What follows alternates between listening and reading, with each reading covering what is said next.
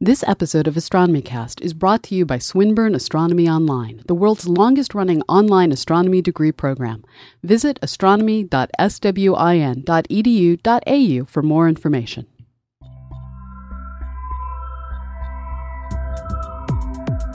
Astronomy Cast, episode 196 from Monday, June 28th, 2010. Luminosity and magnitude. Welcome to Astronomy Cast, our weekly facts based journey through the cosmos, where we help you understand not only what we know, but how we know what we know.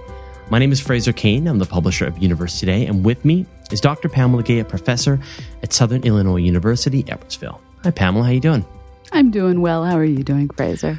Doing very well. So, I think we're gonna Give in to summer? give give it to summer. This is the last episode of the summer. So the date on this June 28th, we're going to take July and August off. And by going to, I mean we already did and now we're just going to make it official. So no episodes from June 28th till the beginning of September and then we're going to be doing Dragon Con. Uh, and we're going to try and do a live show there. We will do a live show there, and then uh, regular schedule will, will continue after that when when your summer travel schedule eases up. And we're going to be bringing back the question shows, and we're going to work very, very hard to get back to our old. Uh, we launch on Mondays, we launch on Thursdays, and Yeah, we're going to try. It's a goal. it's a goal, it's a dream, and so and so Dragon Con September or Labor Day weekend uh, in Atlanta. Both of us are going to be there. We're going to be doing a live version of Astronomy Cast, and we're going to be on a bunch of other panels. We will be. We're going to have T-shirts, CDs. So if you want to come and hang and meet us and go for beer, uh, we'll be there, and that'll be great. And uh, we're, we're hoping that all of you will come and get Astronomy Cast t shirts, please. They're pretty. Yeah, they're pretty cool. I like them actually. Yeah, Luke Hayes did our CDs and Justin Ogilvy did our t shirts, and we love all of our wonderful creative listeners like those too. Oh, and then also Thursday night on the second. Is that right? We have the star party.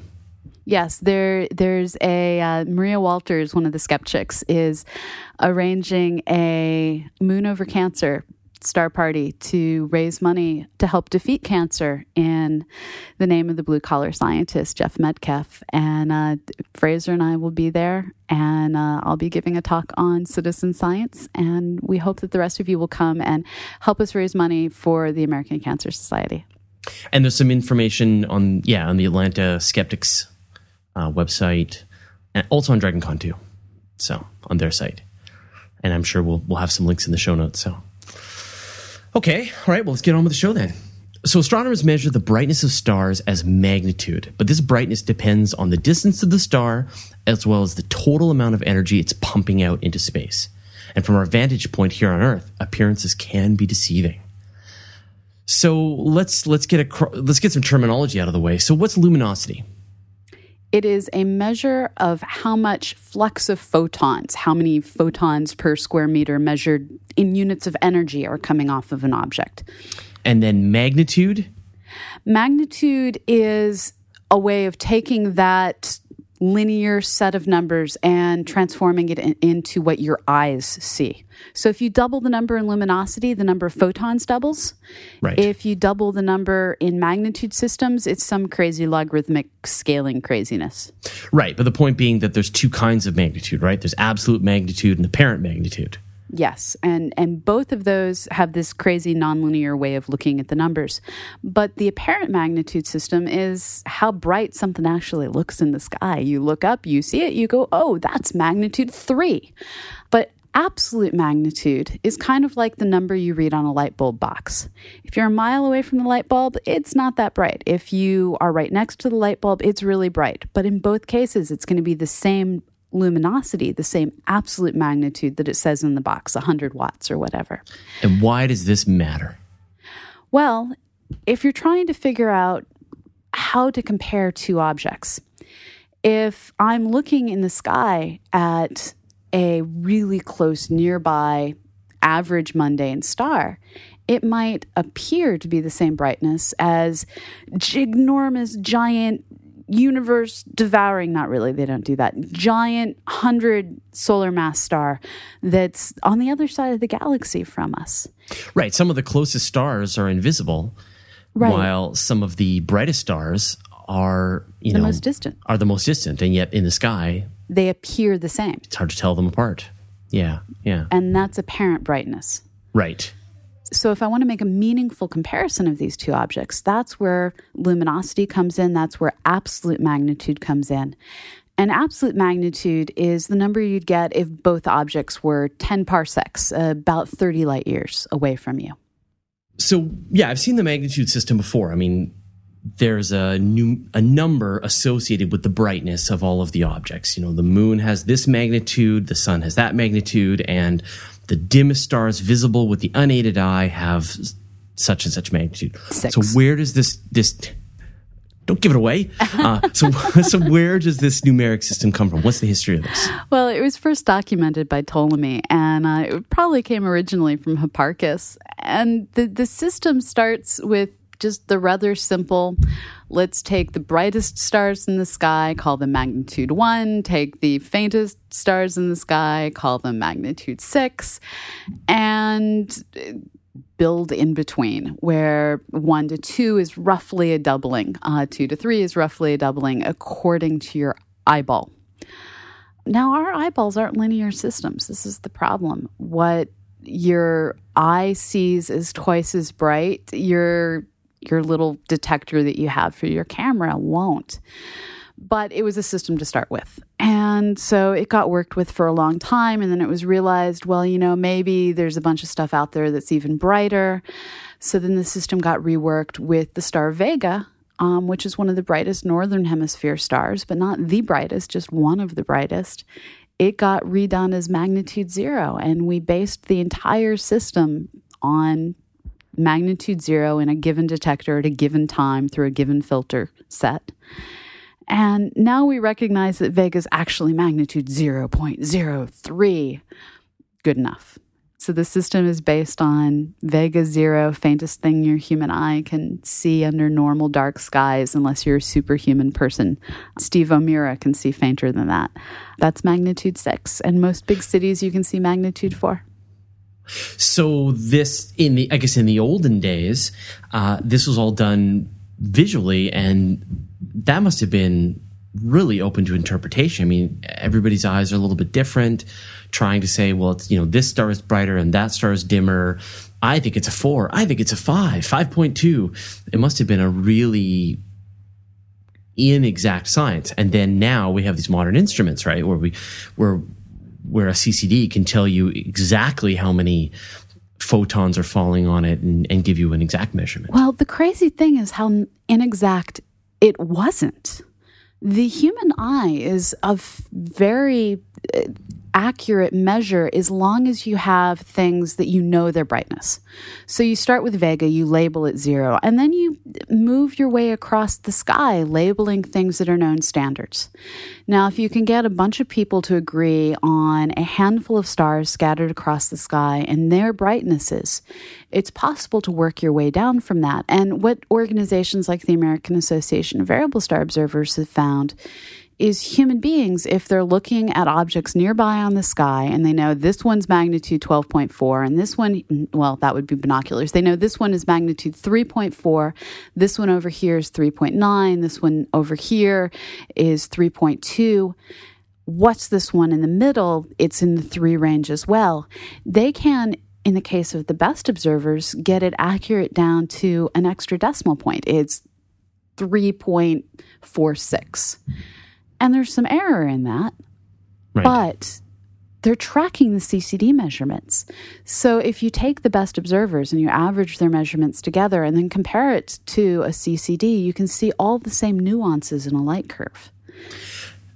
And so then as you say, the the magnitude scale is a is a doubling, is that right? It's a doubling of light. So to go from from say 6 to 5 you're seeing twice as much light coming from the star. Well, and this is where what you perceive differs from reality. So it's it's really a logarithmic system. So the reality is that between a magnitude one star and a magnitude six star, there's a factor of a hundred times in the actual light coming off of it.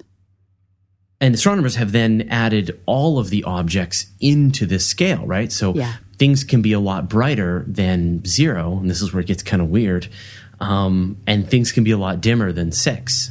Right, right. So it turns out that uh, really bright stars like Sirius they end up with negative magnitudes. And it's it's always curious to say well Sirius is the brightest star and it has a magnitude of negative 1.4 only in astronomy would that happen. The sun it's magnitude minus 26.7 full moon again minus 12.7 we like 0.7s apparently but then faint objects the hubble space telescope it can in its deepest magnitudes according to some of the websites i've looked at get down to magnitude 30 so the idea that these really high numbers are really faint objects is a little bit brain breaking when you're first learning how to do the magnitude system. So if we could start it all over again, somebody would set like the sun as zero and then go up from there or backwards. I, I don't know the best way to set it. I so the problem is we're used to higher numbers means bigger. So does that mean you start off by setting the sun at a million and work your way backwards? Yeah. How how do we do that and so that we get the ordering correct? And we just don't know that. It's it's a confused system, but trying to come up with a replacement system for the human eye is something we don't quite know how to do. And this is where radio astronomers, where your eye never saw in radio, so they can take certain liberties without confusing people. They simply count photons. And mm-hmm. they count. They talk about how many Janskys, how much energy they got in a perfectly linear system. And they do that on the high end of the scale too, with with gamma rays, and you know, they're get, they're getting like shot by bullets. Right. You can really feel them, as opposed to just you know how much light there is. Right. So there you start talking about how many electron volts, how many mega electron volts Yeah. um, you have coming from an object. So depending on what part of the electromagnetic spectrum you're in, we like to switch our units up. But when you fall into that optical range where the human eye can see, not only do we switch up our units, but we change the scale entirely. It's it's Right. ugly. And there are a few problems with this. The luminosity is the total amount of energy being fired out from this body, from the star. How much is it emitting in, in all wavelengths, Right. right? While the magnitude is just a measurement of it individual. And and magnitudes we we use different filters. So it originated with the human eye, which we now call the V filter, the visual filter. We've figured out how to take glass and change the glass's properties so that the light that passes through the glass is similar in characteristic to the amount of light and the colors of light that your eye perceives. But then we also like to look at objects using red filters that highlight things like Mira variables and distant galaxies. We like to look at things with blue filters that highlight star formation. All these different filters, you get a different magnitude. You get a different amount of light coming through the filter depending on the color of the object and an object's temperature decides what color it is. So it's a very complicated system. So with Vega, they pegged it as zero and several different colors. But then when we talk about luminosity, that's all the colors. And in magnitude, we do use this word bolometric to refer to the bolometric magnitude is the magnitude the object would have if you could measure its light in every single wavelength. Right. Okay. So the bolometric magnitude, that's a way to get a sense of of what a star would look like if you could see with your eyeballs in every wavelength. So that kind of solves that problem. But the other big problem that we have with magnitude is that distance is everything. Yeah. We look at a star in the sky and we see it at a certain level of brightness, but that doesn't tell you at all how how bright it truly is. So how do how do astronomers figure this out? Well, we do lots of calculations. Luckily, there's certain stars that are close enough that we can tell just by the Earth's motion from June to December as we go from one side of the sun's orbit to the other. We can tell how far away they are by how they appear to move against distant background galaxies. This is the same way you might measure the distance to your television set by blocking the television set out first with your thumb while looking at it with your left eye eye and then closing your left eye and opening your right eye and seeing how much your thumb moved. That will give you rather not the distance to your television, but the distance to your thumb because the television's a distant non moving object and you can see the angle your thumb moves. You can measure with a ruler the separation between your two pupils. And if you like trigonometry, you can then calculate how far away your thumb was when you made these measurements. Everybody do this right now. I don't care if you're in a bus, where you are. Stick your arm out, put your thumb up, and then just switch eyeballs against and look at how your thumb moves back and forth against the background and you can calculate the distance to your thumb that way. And so we use that principle with stars and distant galaxies. And instead of left ball to eyeball, we do Earth's orbit on one side of the sun to Earth's orbit on the other side of the sun. And once we know the distance to an object, and once we know how bright it appears, well, thanks to physics, we know how the light changes with distance. It's uh, actually it's a as the distance goes up, it goes as the square of the distance. So if something goes from one foot away from me to three feet away from me, I'll actually get one ninth the amount of light from that object using that physics of calculating how the amount of light we receive changes with changing distance, we're able to build up a picture of okay, that object at that known distance has this absolute magnitude, this actual luminosity. This other type of object, it's completely different, but now I know this other type of object that I can also measure its distance. I can also measure its brightness. I can calculate its luminosity. So we build up this picture of what all these different objects look like. And when we're lucky, we look at the same type of object 30 times and it's always exactly the same. Unfortunately, that doesn't happen very much. That pretty much happens for standard candle objects, things like RR Lyrae stars, Cepheid variable stars, type 1a supernovae which luckily haven't gone off close enough that we can measure them via parallax, but we've been able to calibrate those using Cepheids and RR Lyraes.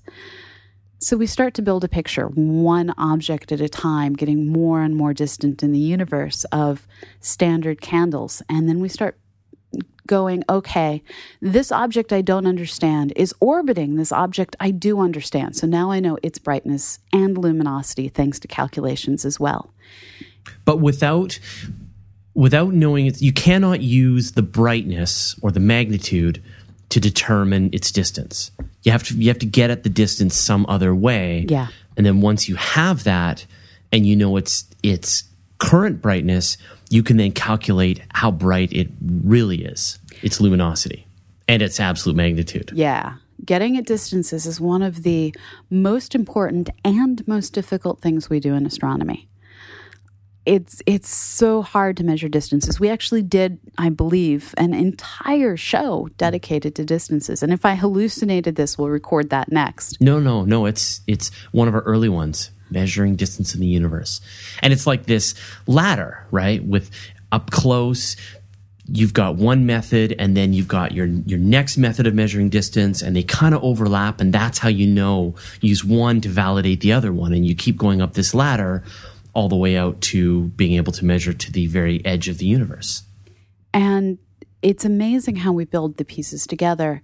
And it's only because we have this wonderful ladder that we can start to say, hey, I know exactly how bright you are when we're looking at our favorite galaxies and our most distant superclusters of galaxies. So then, what is the most, or what, are, what is one of the most luminous objects that we know of? Well, that that's one very simple answer if you want something that lasts more than a few seconds, and that's quasars. An individual quasar. This is the heart of a galaxy that may not be that different from our own Milky Way galaxy. But all galaxies, as far as we know, have supermassive black holes in their centers. Black holes that can be as much as a one followed by eight zeros um, times bigger than our sun. So that's uh, 10 million. 100 million, 1 billion. Yeah, no, they can be 100 million. Yeah. To a billion times more massive than the sun, right? Yeah. So we we have reached the point where we have to add so many zeros to things that we start talking in scientific not- notation. So the these black holes are 10 to the 8 times bigger than our sun in many cases. Now, when an object falls into one of these giant black holes, it gets shredded to bits. And not only does it get shredded to bits, but it gets accelerated violently as it gets shredded to bits. And if a whole lot of stuff is falling in at once, as it tries to accelerate in, there's this whole process involving angular momentum that is mathematically complicated. But the core piece of information is it has to dump energy, and it dumps a lot of this energy as light. And so, one of these quasars, one of these angry feeding black holes in the center of a galaxy, they can be by themselves a hundred times brighter than our Milky Way. Not brighter than our sun, our entire galaxy. so yeah. that that is to to say nothing else a massively bright object.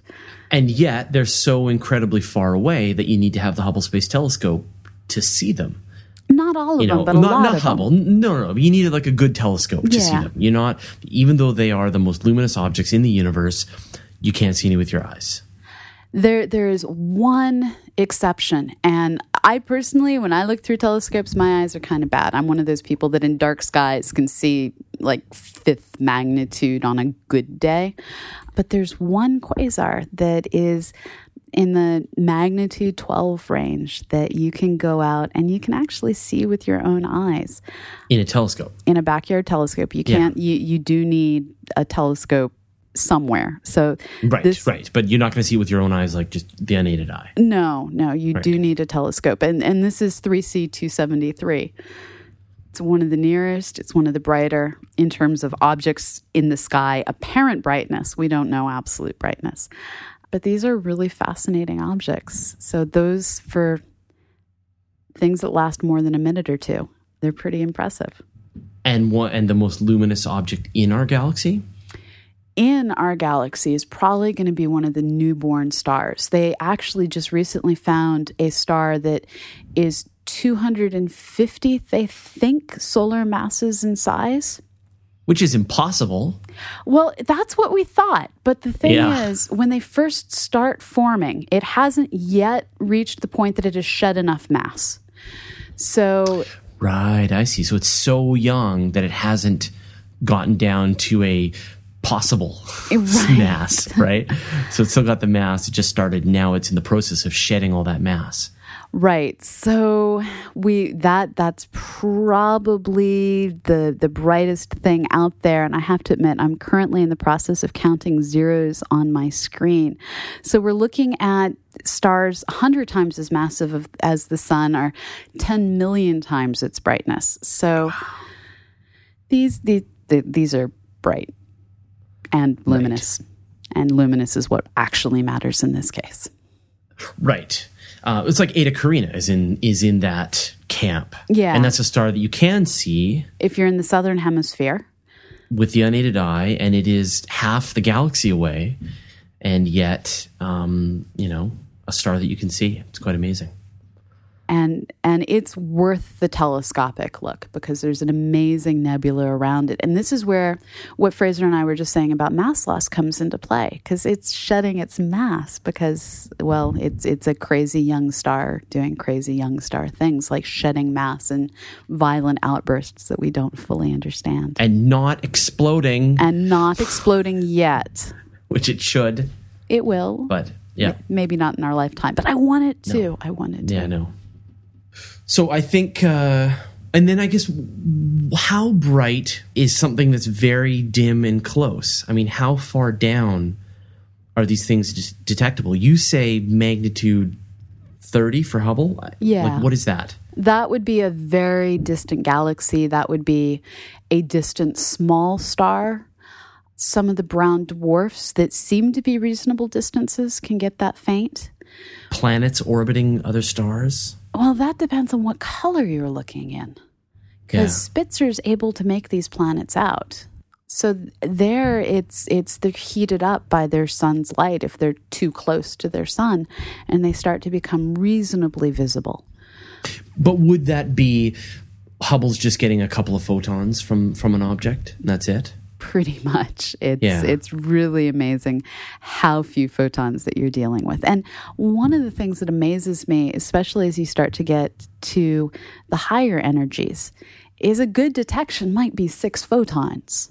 But each of those photons carries a huge amount of energy in it for a photon.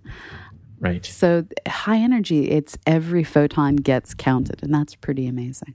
But couldn't I like use Hubble, detect one photon, and call that the photon from the most distant galaxy ever recorded? You know, Not so much. where no other photons are coming from. But, uh, right. Well, so the problem with this is you you run into noise, and the universe is filled with these annoying things called cosmic rays as well.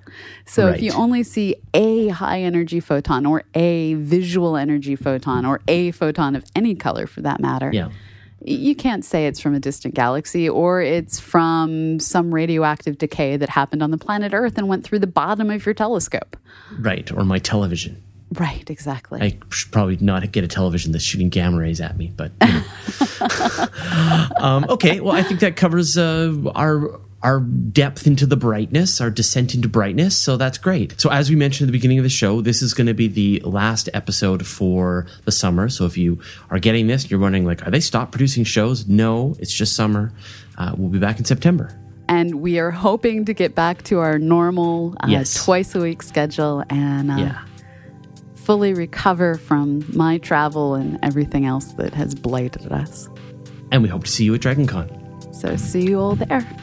All right. Thanks, Pamela. See you later, Fraser.